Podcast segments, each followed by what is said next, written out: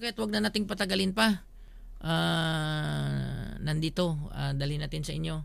Mga kababayan ko sa ating mga nanonood, saan man sulok ng uh, mundo kayo, uh, dadalhin ko sa inyo at pagkilala ko sa inyo ang ating uh, panauhin ngayong umaga o ngayong hapon sa Pilipinas na siya ay ibabahagi niya sa atin ng kanyang eksperyensya para ito ay makapagbigay, makapulutan ng aral ng ating mga kababayan at tayo hindi na malinlang uli ng uh, CPPNP NDF Communist Terrorist Group.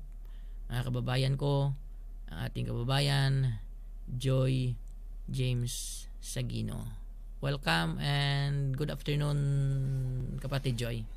Good morning no sa ating mga uh, kababayan dyan sa UK at saka ngayon gabi na po sa Pilipinas. It's uh, past 6 p.m. Magandang umaga po sa lahat. Yes, uh, magandang uh, magandang hapon diyan sa iyo at uh, sa ating mga manonood of course. Diyan nakita natin ang ating kapatid. No, so hindi na natin 'to patagalin pa dahil uh, alam namin na marami kang uh, marami kang uh, sasabihin sa amin or uh, ipakilala mo muna ang uh, short uh, introduction ng sarili mo uh, kapatid Joy. Go ahead. And po, uh, again po, good, uh, good morning sa lahat. No? Ang, ang pangalan ko po is Joy Sagino. Uh, isa po akong lokal ng uh, Zamboanga. Uh, doon ako pinanganak, sa doon ako lumaki. Uh, in 2006, uh, luckily, uh, I passed uh, the admission test of the University of the Philippines. So I took up Bachelor of Science in Accountancy. So doon na rin nag-start yung kwento ng buhay ni Kaamihan. That's my code no while I was inside the CPP NPA NDF back in 2007. I was first recruited sa mga supposed na legal organizations na of the Communist Party of the Philippines. I became an officer of the Student Council of UP and then later on uh, I became very active na rin both inside and outside of the school of different uh, protests now on, on specific issues like oil price hike, a coal-fired power plant, and uh, issues of different sectors na of, uh, of our Filipino communities here in the Philippines. So yun, um, I had my first NPA integration in 2009. I was still 17 years old. And then when I went back sa city after my three months uh, exposure na sa loob ng isang NPA camp, uh, I quit school na on my third year in college and then I went full time no, as an organizer for the Communist Party but of course I was uh, projected no, as uh, like a legal personality of a mm. front organization which is Anakbayan so I became the regional spokesperson of Anak Anakbayan for the island of Panay in uh, Iloilo, Capiz, Aklan and Antique also the island of Guimaras until my arrest I was arrested. Sometimes in October 2010 amidst a protest action against our uh, against the installation of a coal-fired power plant in the heart of Iloilo City. Mm-hmm. I was arrested. I was detained for at least six hours. I was released and after that I uh, medyo ano na may mga medyo ano na praning na din na security kasi feeling ko may mga nag sumusunod-sunod na. So ay, naglaylo ako for for like a month or two. Bumalik ako ng Zamboanga. And then later on, I was offered of redeployment instead of maglaylo. Kasi there were also like, uh, naghahanap din ng mga cadre ng Communist Party, yung organization ng CPP in uh, mm-hmm. Western Mindanao. So, I processed my transfer credentials. So from UP, I moved to Western Mindanao State University in 2011. At the same time, I met with a group of CPP organizations in Zamboanga City. And then nag-resume yung pagiging active ko sa uh, CPP until my ano, I, I joined full-time sa ARM group ng NPA in December 2011 and then I ended up my tenure sa CPP NPA uh, in 2018. My last designation po I was the Deputy Secretary of a Sub-Regional Committee, that's a provincial committee na equivalent. At the same time, I was Secretary, the highest position of a guerrilla front ng uh, New People's Army. Mm-hmm. Uh, matanong, or, pero but originally from uh, Iloilo ka? Hindi po. Uh, although my roots came from Iloilo, uh, I'm I'm really a local of Zamboanga. Ah, I know, I know. So, um, so that's uh, the background there kung uh, no, paano nag uh, ang ating kapatid si Joy ay uh, konting chronology ng kanyang uh, Yeah. partisipasyon sa CPNPA. So now um itong isa sa mga mahalagang uh, maitanong ko at ito din ang minsan tanong ng karamihan para at least kahit paano we can shed light na kung paano makaingat ang ating mga lalo sa mga OFWs natin maingatan nilang kanilang mga anak dahil uh, na napaka-importante ng bagay nito dahil like you na at sa murang edad mo at 17 years old na supposed to be nasa paaralan ka para ipagpatuloy ang pag-aaral mo para makabigay ka ng uh, mo ng magandang uh, future ang pamilya mo maging isa kang produktibo na na citizen ng ating bansa. Ngunit uh, uh, nasadla ka sa isang gawain. So ngayon uh, ang tanong ko is paano ka na-recruit at uh, ano ang nakaingganyo sa iyo na sumali ka sa armadong pagkibaka ng NPA kapatid Joy? Mm, Good question, no? Kasi I started with the CPP, NPA, NDF not directly as an uh, a member of the armed group. I started with their front organizations. My first organization um, was the League of Filipino Students or LFS sa loob ng University of the Philippines.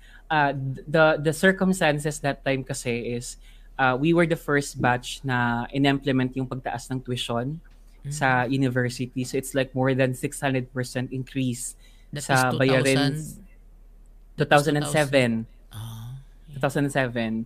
Ah, binago yung um, tawag dito. We, we have kasi in UP the STFAP, the Socialized Tuition Fee and Assistance Programs. It's like bracketing system.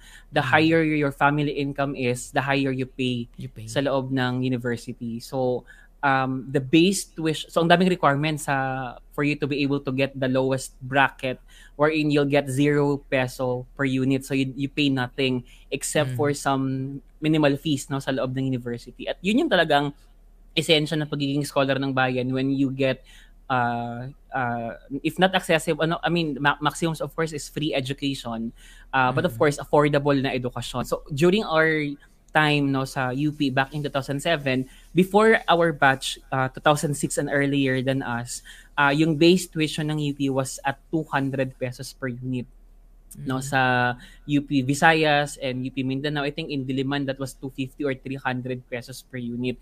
Now in 2007 nung uh, uh, in-implement yung pagtaas ng matrikula so it increased no from 200 naging 600 pesos per unit for UP Visayas and Mindanao sa Diliman naman it increased from uh, from 300 to 1,500 pesos per unit so napakalaking uh, pagtaas. So like for in, in one semester siguro uh, pag before the implementation uh, uh, uh, the base fees no for a student nasa mga ano lang mga 6 to 8,000 pesos per semester. When the tuition fee increase was implemented, uh, tumaas siya ng nasa mga 25,000 to 30,000 uh, per semester. So sa part ko, syempre hindi naman kami mayaman no ng ng pamilya ko kung saan ako nanggaling sa Zamboanga. Uh, I just went to UP uh, of course with with uh, bearing the hope na syempre isa siyang state university, libre Yeah. yung ano ko eh, expectation ko. So may may ganong disappointment sa part ng gobyerno, sa part ng university administration. Um, kasi parang tingin ko that time nawala yung esensya ng pagiging ano niya, pagiging state university, pagiging scholar ng bayan ng mga estudyante ng university. So yun yung kalagayan that pushed me. Parang pull factor siya sa akin that time na hindi naging mahirap na maging sympathetic ako dun sa mga grupo na may mga ganong advokasya, may mga ganong pinagsisigaw sa mga protest action. At saka at the same time siguro, uh, Tatay Amik, ano eh, parang na-amaze ako sa mga protesta kasi in Zamboanga, hindi ganon kalakas yung insurgency ng CPP kasi sa Zamboanga Ah. it's very diverse eh. We have MILF, we have NM, Mm. MNLF, may Abu Sayyaf din. So iba yung kultura ng mga security threats no sa Mm. Western Mindanao. So on one end, medyo na-amaze kasi it's something new for me Mhm. Mhm. yung mga ganong atmosphere o environment sa loob ng university. So, yun po, yun po yung mga kalagayan that's kung saan paano paano ako nag-start sa sa CPP NPA and then tuloy-tuloy na rin after. Mm. So ayon sa sa laysay mo is parang nakita natin na doon sila papasok sa the most relevant issues at yun ang gagamitin nila para to hikayat somebody na makisimpatiya sa ila, sa kanila at later on is mahikaya talaga nila na sumama ano. That's correct. Actually, Yes. pandemic ano, they, they will really use the most uh, what you call this? Yung issue talagang direktang tumatama Relevant, sa isang oh, tao. relevant. relevant, saka relatable. Kasi that's the very purpose kasi tayo mix ano eh, sa propaganda na gi- ginagawa ng CPP. It, yung objective ng propaganda is really to capture the hearts Yes. and the minds and Minds. um, that can only made be made possible if you parang na, na ano mo nakuha mo yung kiliti ng Mm. isang target mo na ano na i-recruit or what what not. Mm. Oh, so napakaganda no ng ah, very detailed at na, na- na- nakita natin kung ah, how kung paano paano ka nahikayat and of course in general ganito kasi na strategy ang ginagamit nila. So ngayon ang pangalawang tanong ko is ah, ang sinisigaw ng mga miyembro ng front organizations ng ah, communist terrorist group particular ng Anak Bayan, LFS at mga aktivista at na na, na LFS na mga ak- aktivista lang sila at hindi terorista. Ano ang masasabi mo dito na silang isang dating aktivista na sumapi na sa teroristang grupo na NPA? Mhm. It's like Siguro diba yung yung yung sinisigaw nila na ganito sila aktivista lang sila.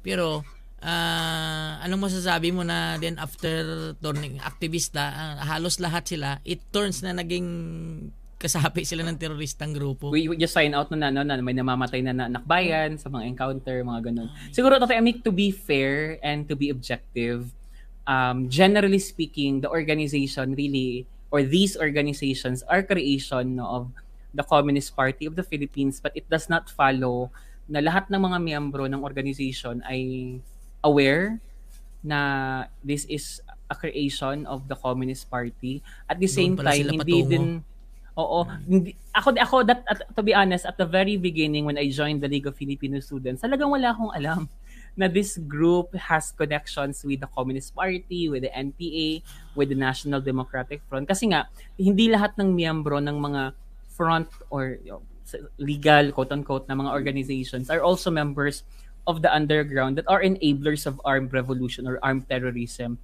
of the CPP. And yung, I mean, karamihan dyan, Tatay Amik, no, is sympathizers of specific issues, but not necessarily supporters of armed terrorism.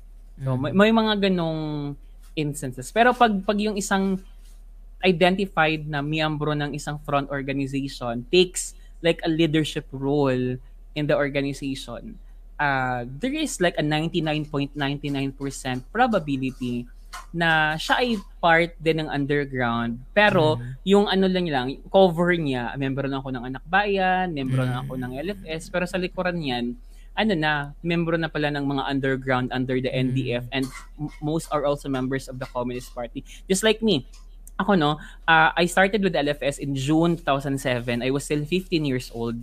That time, uh, turning 18 ako ng June 18, I became a member of Kabataang Makabayan. That's the underground organization para sa sektor ng mga kabataan in September 2007. So like barely mga three months after I was recruited to join the LFS. When I was already part of KM, the very first rule of thumb ng organizations, never tell and never disclose to anyone that you, you are already part of the underground. Now, what does that mean? Ibig sabihin yan, pag kaharap ko yung ibang tao, whenever, let's say, I go to room-to-room campaigns, I join protest actions, or I engage different, uh, let's say, admin of the school for some dialogues or whatnot, I should not be introducing myself as a member or a leader of Kabataang Makabayan. No? What should I Bakit tell LFS? other people? But I will just tell them na ako, member ako ng LFS, I represent the Anak Bayan or Kabataan Party List or any other front organ. Kahit tinawag siyang front eh. Kasi yun yung pangharap, Mm. pangtago dun sa sa ano sa underground na Mm. binubuo at saka pinamumunuan ng Communist Party. Mm. Kung sa candy pa pala may coating siya na matamis sa labas. Pero pag Oo. na, na natunaw na sa dila mo yung coating niya sa labas, ah, Kumbaga, nandun Balang may loob yung- asukal. No. oo. Yun, ganon. Balang may asukal siya. Mm. Matamis lang sa panlasa pero yun pala yung papatay sa sa atin na mga Pilipino. Mm, Alam ko yung kabataang makabayan na yan, way back ah, 1975, 79 nung elementary ako, narinig ko na yan eh. Dati Yeah. ang ang ang yung ang, ang armado mismo hindi ang tawag namin diyan NPA, KM pa dati. May mga. KM. May mga KM doon, oh, may mga KM oh, ganun. Hindi pa namin alam noon kung anong ibig sabihin ng KM. Basta pag nadinig namin na KM, alam namin na mga na mga rebelde sila, pero tumutulong sila sa mga mamamayan. Yan ang sa, sa utak Ah. namin during that time na in which hindi pala namin alam kasi ako sa maalala ko as I recall just a little bit na rejoinder lang sa isang panglilin lang nila. Naalala ko talaga dati na may siyempre sa amin probinsya ang pulis ilang pulis lang sa naalala ko noon ilan lang ang pulis namin? 11 o ano isang malaking bayan pero 11 lang ang pulis. Of course pag may nawalan ka ng may nanakawan ka ang ang ang tapos ang pulis minsan takot pa yan pumunta sa kung lalo na sa mga liblib na barangay at alam nila na infested ng KM. So ang ang ang nangyari pala dati para mapapaniwala nila ang ah, mamamayan sila pala mismo halimbawa kukunin nila yung kalabaw kalabaw ng isang magsasaka Okay. tapos siyempre mag-report ito sa pulis walang action dahil alam niya na yung lugar niyo is infested, Infested. ng ano ng KM. Doon ka pa lang sabi niya apat na kilometro pa lang alam na napapunta ka. So hindi ngayon pupunta. So walang makukuha sa action na action sa pulis. So after that minsan mag-resort ng tao minsan may mga pillar sila padala-dala na kunyari yon ang mga nag-ano sa barangay na ay may problema ka pala ganito ganyan. Sumbong ka sa kanila. Sabi niya sige ipaabot ko. Paabot ko sa pamunuan na ganito ganyan. Baka makita o mahanap sus pagka ila isa dalawang araw idadaan na yan nakaparada sa barangay namin. Andyan ang kalabaw. Nandyan ang kalabaw. May tao na nakapiring ang mata nakagapos na dumaan siya yung binyayan Kunyari yun yung nakahuli. Oo, Ayun yung nagnakaw. na Yun namin, yung nagnakaw. balik namin ang kalabaw. Balik namin ang kalabaw mo. Ito ay ililibing na namin to ng buhay sa kung saan. Basta sabi niya ito um, i, ano nila ng ano niyo to ng sabi niya bigyan namin ng ah, anong panaw, anong tawag dito ah huhusgahan na nila yung Oo. tao na yan yun ang pinaka Parang hukumang ah, bayan. Oo, oh, yan ang isa sa mga lies and deception nila dati. Na ngayon ko lang na-realize nung naano ko na rin. Sabi ko, ah, yung mga ganun pala na pangyayari. Pero effective yun, di ba, noon? Oo, effective. Kasi lalabas talagang bayani yung mga Mm, NPA, oo. bayani yung kilusan. Kasi sumasagot sa mga problema Oo. ng mga so, so tiwala na ngayon. Tiwala Correct. na ngayon ang ang ano, kuha na nila. Ah, sa sunod pag kami kuhan doon, pabuti pa doon kayo mag-report, mabalik ka agad. So damihan pa nila yan. Merong kung ano-ano ang nanakawin yan tapos at least nakuha nila ang simpatiya. So ngayon supporter na nila kaya nakipagtulungan na sa kanila. So just a little bit of rejoinder at at background there na para maano mga kababayan natin kung anong mga ginagamit nila na lies and deception para sila ay maka-recruit at makahikayat ng sasali sa kanila. So ang ang pangatlo kong tanong sa iyo ngayon na kapatid Joy is ah, during the course na nandoon ka sa loob ng ah, tawag sa amin is sa Ilonggo Hublag. Nandoon ka sa loob ng Ah, Hublag o Hublagan. Kalihukan sa Ilonggo. Ah. Kaya Kalihukan o samahan sa Kahublagan. Oo. Meron ka bang na-experience ng mga kabataan na na-recruit from abroad ng Communist Terrorist Group Organization uh, from UK in uh, particular dito sa United Kingdom or sa Europe na pumunta pa ng Pilipinas kasi tulad sa iyo nabanggit mo kanina na nag-immersion ka na nag-immersion sa armadong grupo at uh, kung mayroon kung mayroon kang nalaman na na ganun na nangyari uh, after the immersion ano ang nangyari sa kanila? Naka, nak- nakabalik pa ba sila abroad originally o diyan na sila or tuluyan na silang ah, sumama diyan sa grupo sa Pilipinas? Kung talagang full-time na pag-join sa Armado, wala pa akong na meet in person na ganon. Wala pa rin ako narinig sa ibang region. Mm. Ah, sa region namin sa Southern Mindanao, wala pa akong ah, zero, wala, wala, wala akong alam na ano na may nag full-time na isang kaibigan na banyaga no na Mm. nag-exposure and later nag full-time. Exposure marami. ah, yung Ah, nag-immersion talaga na sumama nag-immersion na, like Oo. mga may pinakamatagal siguro na alam ko is na sa mga 6 to 8 months na ano na immersion. Pinakamarami siguro na na experience ko na maraming uh, foreigner or mga national na ano na, na mga ano natin is 2010 tapos 2000 and uh, sorry when was that 2014 15 especially mm. after bagyong Pablo nung 2012 uh-huh. napakaraming pumunta so um, mostly are from United States um, saan pa ba kung sa Europe um, Belgium may taga Belgium uh, France mm-hmm. at saka Italy yun, mm-hmm. may mga galing doon. Kung sa UK, sa London, o sa Ireland, wala akong natandaan wala na. Wala kang naalala. Oo, medyo hindi mo. Pero kung sa Europe, yung medyo stronghold kasi talaga dyan, of course, Belgium, Netherlands, uh, Germany. Ayun, Germany, tama. May Germany pala. Totoo, tama. Mm. May Germany. Um, immersion lang. Immersion for at least three months na uh, parang pakikipamuhay no, sa sa mga NPA. After noon, bumababa naman after. Pero of course, while, while they were inside the, uh, the, during their immersion, may mga ano na, may mga uh, pwedeng i parang i-level off na mga pwedeng pledges or commitments kasi yung pinaka objective naman talaga kasi ng uh, international engagement or we call it international solidarity works or ISW sa term no ng CPP NPA NDF mm. is really to uh, expand its networks internationally for number one, finance, financial. Number two is propaganda. Mm. Uh, number three is alliances with other socialist countries or socialist parties no sa mm. ibang mga bansa. So yun.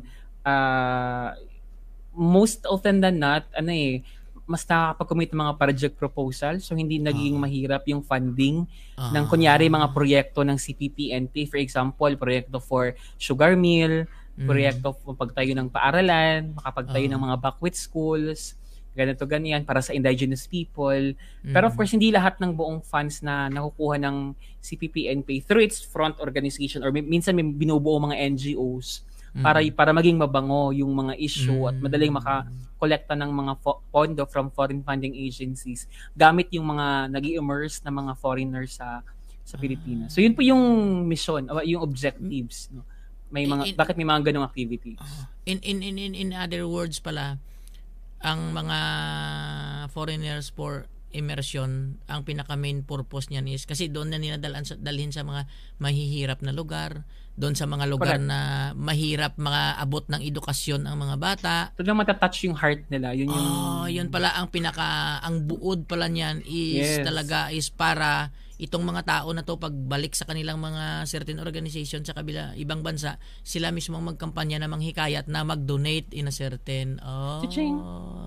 ganon not ganon yun.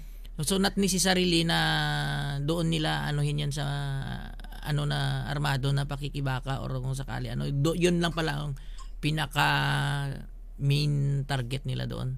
Kasi pwede naman mag-solicit or humingi ng donation kahit walang immersion. Pero iba kasi pag may immersion eh, iba. Eh, kasi yung mismo yung yung tao na banyaga, yung makakaranas saka uh-huh. ma-expose dun sa let's say mm-hmm. ma- maka-exposure sa isang IT community na kunyari naging biktima ng militarization, mm-hmm. pinasara ng paaralan, mm-hmm. walang kuryente, walang tubig, walang tsinelas yung mga bata. Syempre, sa mga banyaga, ano yun eh, uh, that's, that's a, a sign of intense poverty at saka talagang matatouch. Kahit sino siguro matatouch sa ganong kalagayan. Uh-huh. So, pag may ganong level na of sympathy at saka empathy yung mga empathy foreigner, na. oo, mm they will, kahit hindi ka humingi sa kanila, sila yung hmm. magkukusa na susuporta dun oh. sa programa. At saka, um, at saka maging iba ang drive mo kasi kung talagang naranasan mo eh.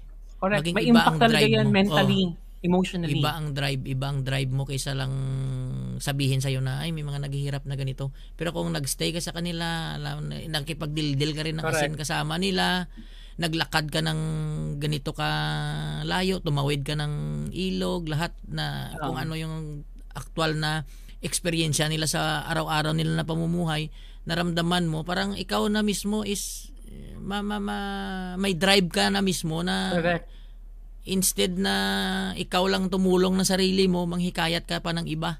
That's actually what I was supposed to say na from being a supporter or sympathizer, yung mga nag-i-immerse, nag-exposure ng mga banyaga or kahit mga half no sa mga NPA units hindi na lang sympathizer paglabas nila. Sila mismo magiging recruiter sa kanila mga bansa pag uwi nila. Kung gusto mo sama ka? Oo para malaman oo, mo ganun. saka mas lalawak na, na yung pwedeng pondong uh, recurso resources oo, ng uh, CPP NPA kasi sila kung may tar- may may alam sila na mga like tulad niyan mga poverty oriented organizations yun din ang tatargetin nila para Correct So, effective para effective yung ano, yung linya ng paghihingi ng donations. Hmm.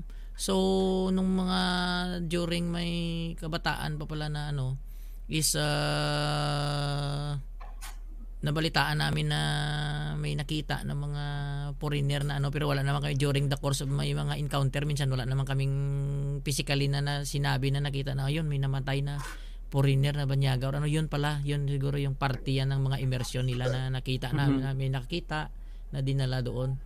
So when in, in, in the in the course of your uh, 2007 kasabi mo uh, uh, napasok no? Uh, sa bagay ako kasi kaya ako naging advocate ng uh, inti, ng ng ng uh, NTFL CAC at pay, ng peace advocate rin kasi gusto ko rin para like you uh, I was partly victimized na dahil sa kare-recruit ng kare-recruit sa akin ng NPA doon sa amin habang nagpapakain ako ng kalabaw namin sa Bukirin is napasok ako sa naging uh, total, uh, 1986 uh, buhay pa noon ng CHDF naging CHDF ako hanggang uh. 1987 tinover ng CAFGO I've been serving the as para military at nasabak talaga ako sa sa enkwentro. Sa, sa enkwentro balitat dalawang enkwentro ang na samahan ko until 1989 at lumabas ako at uh, nakapag uh, ano uli ng naka, nakapag-aral at nakapagtuloy ng buhay.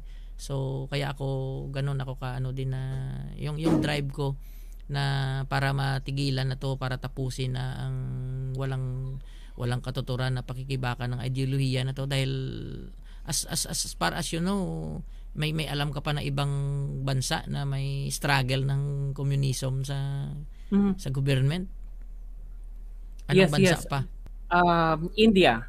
Uh, I sa believe India, meron pa sa India although may mga naging peace ano na uh, accomplishments ang ang bansang India ano kasi uh, pag pag Marxist Leninist iba Maoist iba Marxist mm-hmm. Leninist lang mm-hmm. ang daming factions na nangyayari sa loob ng mga communist parties so mm-hmm. kahit let's say may isang communist party na nag-surrender or nagkaroon ng peace talk with a government yung isang uh-huh. faction niya yung magkapatuloy so sa India meron pa din uh, Colombia uh, medo mm-hmm. meron um saan pa ba uh, I'm not sure with Nepal kasi Nepal, there had been like um, accomplishments na rin eh sa usapin ng peace negotiations uh-huh.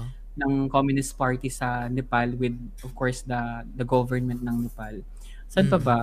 Uh, yun yung alam ko eh. Uh, saan pa ba? Uh, Nepal, um, Colombia, um, I think Indonesia may Communist Party pero um, hindi siya, wal, walang malakas sa base yung armado niya or nagsa-start siya ulit after talagang na-crumple yung Communist Party of Indonesia sometimes in 1960s mm. to 1970s. Pero may mga communist members pa din sa uh, sa Indonesia hanggang ngayon pero hindi sila kasing lakas noon nung panahon uh, ng ano 40s to 1950s. At saka ang malaking irony dito na ang mga ang mga ideologists ang mga ideologies na mga dati na nag, nag, nag nagtatag noon wala na sila ngayon diyan sa communism eh dahil alam nila Correct. na hindi hindi hindi i-improve talaga hindi maging maunlad ang bansa sa ganong forma ng gobyerno di ba Correct. So, we have uh, the best example siguro ano is of course the very first one was the uh, USSR no oh, yeah. uh, ng 1917 and then followed by China mm-hmm. uh, nung so, before 19 1950s. Nagtagumpay din dati yung Vietnam mm-hmm. uh, sa kanyang communist movement. Pero look at look at these countries now, 'di ba? Na mm-hmm. yung mga bansa mismo na pinakamalakas yung mga communist parties, sila mismo yung bumitaw dun sa landas ng pagsusulong mm-hmm. ng socialism mm-hmm. na violent, no? uh, at saka yung ambisyon nila na maging komunista yung kanilang mga bansa o yung buong daigdig. Sila mismo yung bumitaw. E, even China, China still has, of course, the Communist Party, the Chinese Communist Party. Pero it's a different variant already of uh, communism.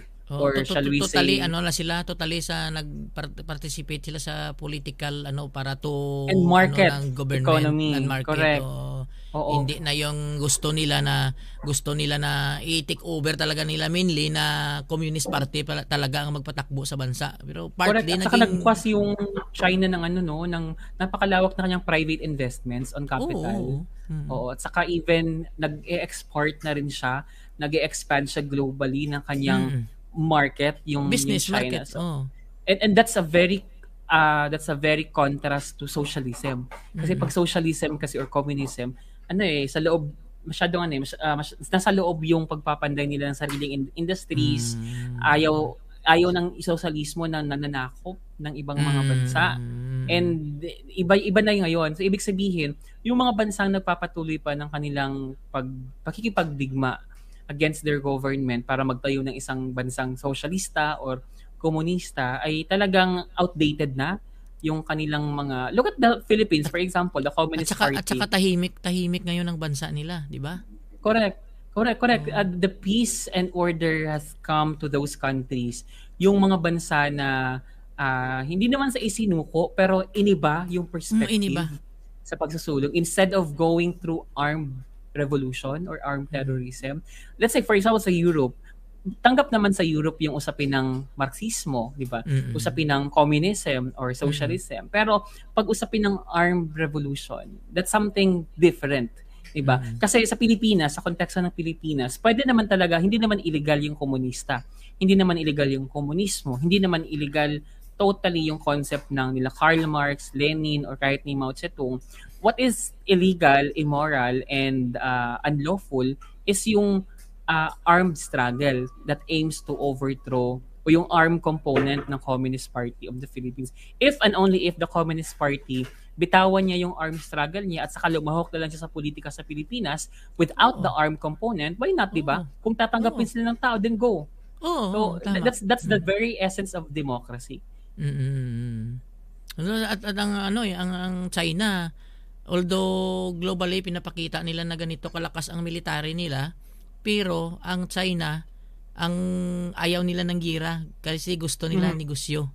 Pautang sila sa mga bansa, negosyo kaya kita mo hindi siya hindi hindi mo ano na aggressive siya or ano siya. Kundi nandoon lang siya, gusto niya, mas more siya on instead na makipagira, makipagnegosyo na lang siya.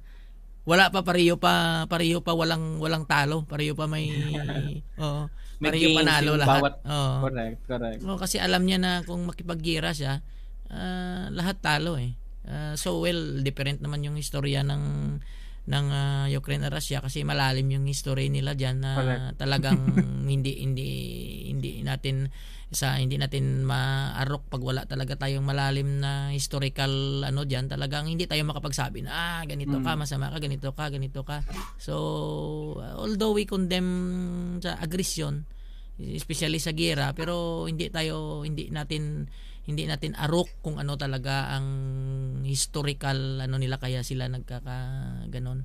No so well and good na sa atin at least mayroon mga katulad nyo kapatid Joy na uh, so meaning you are ano ka na rin ngayon isa ka na sa tumutulong din sa NTFL CAC na nandoon ka sa loob isa kayo sa mga tumutulong na rin sa programa.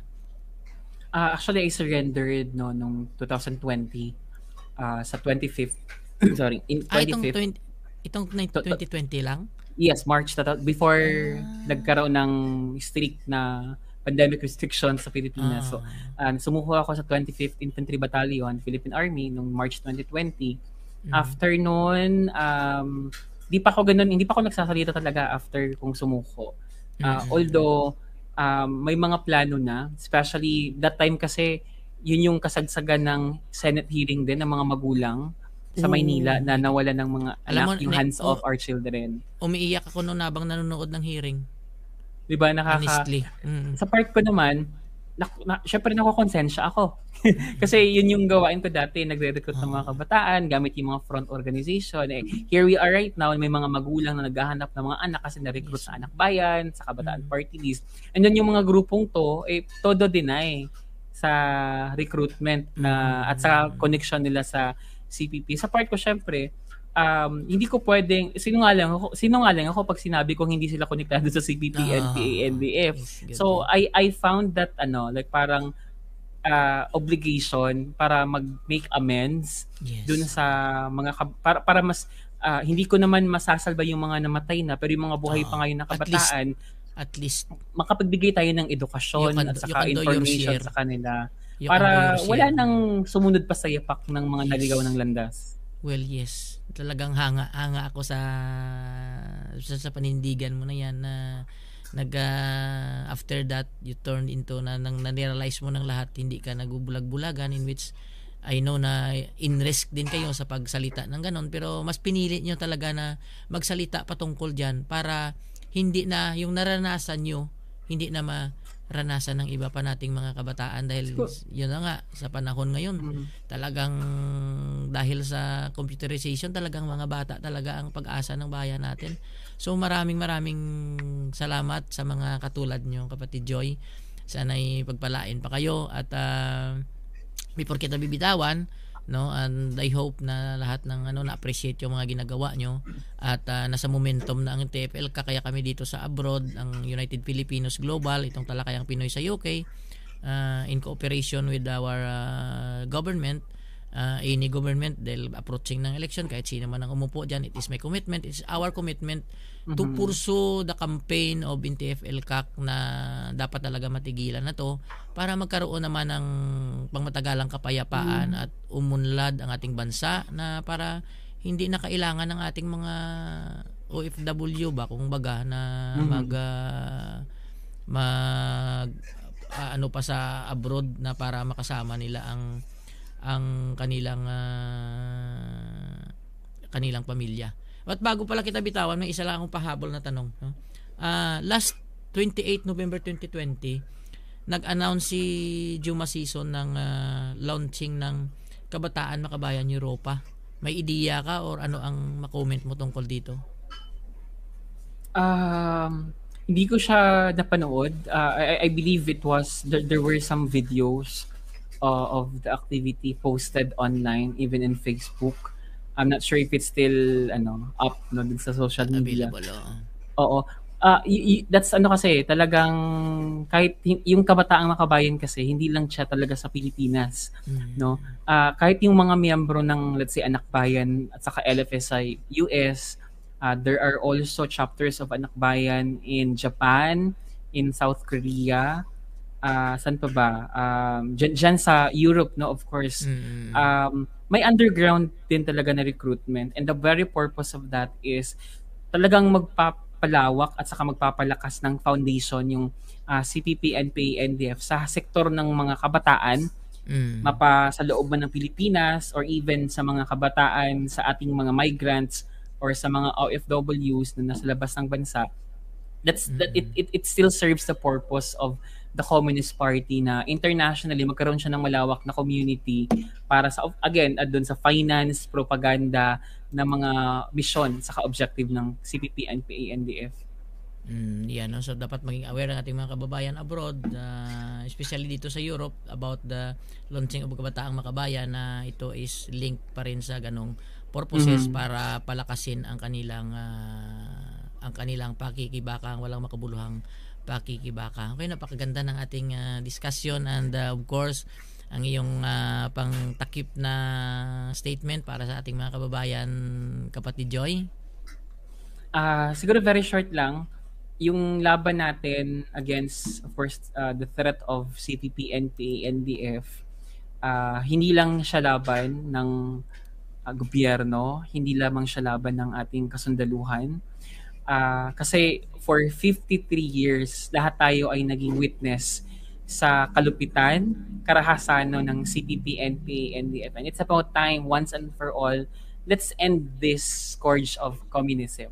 Let's end this organization that brought too much destruction sa ating mga kabataan, distraction sa ating pamilya, distraction sa ating mga komunidad, and in general, distraction sa ating bayan. Let's give our people the peace that we all deserve once and for all. Muli po magandang tanghali po sa ating lahat. Maraming salamat po. Yes, marami marami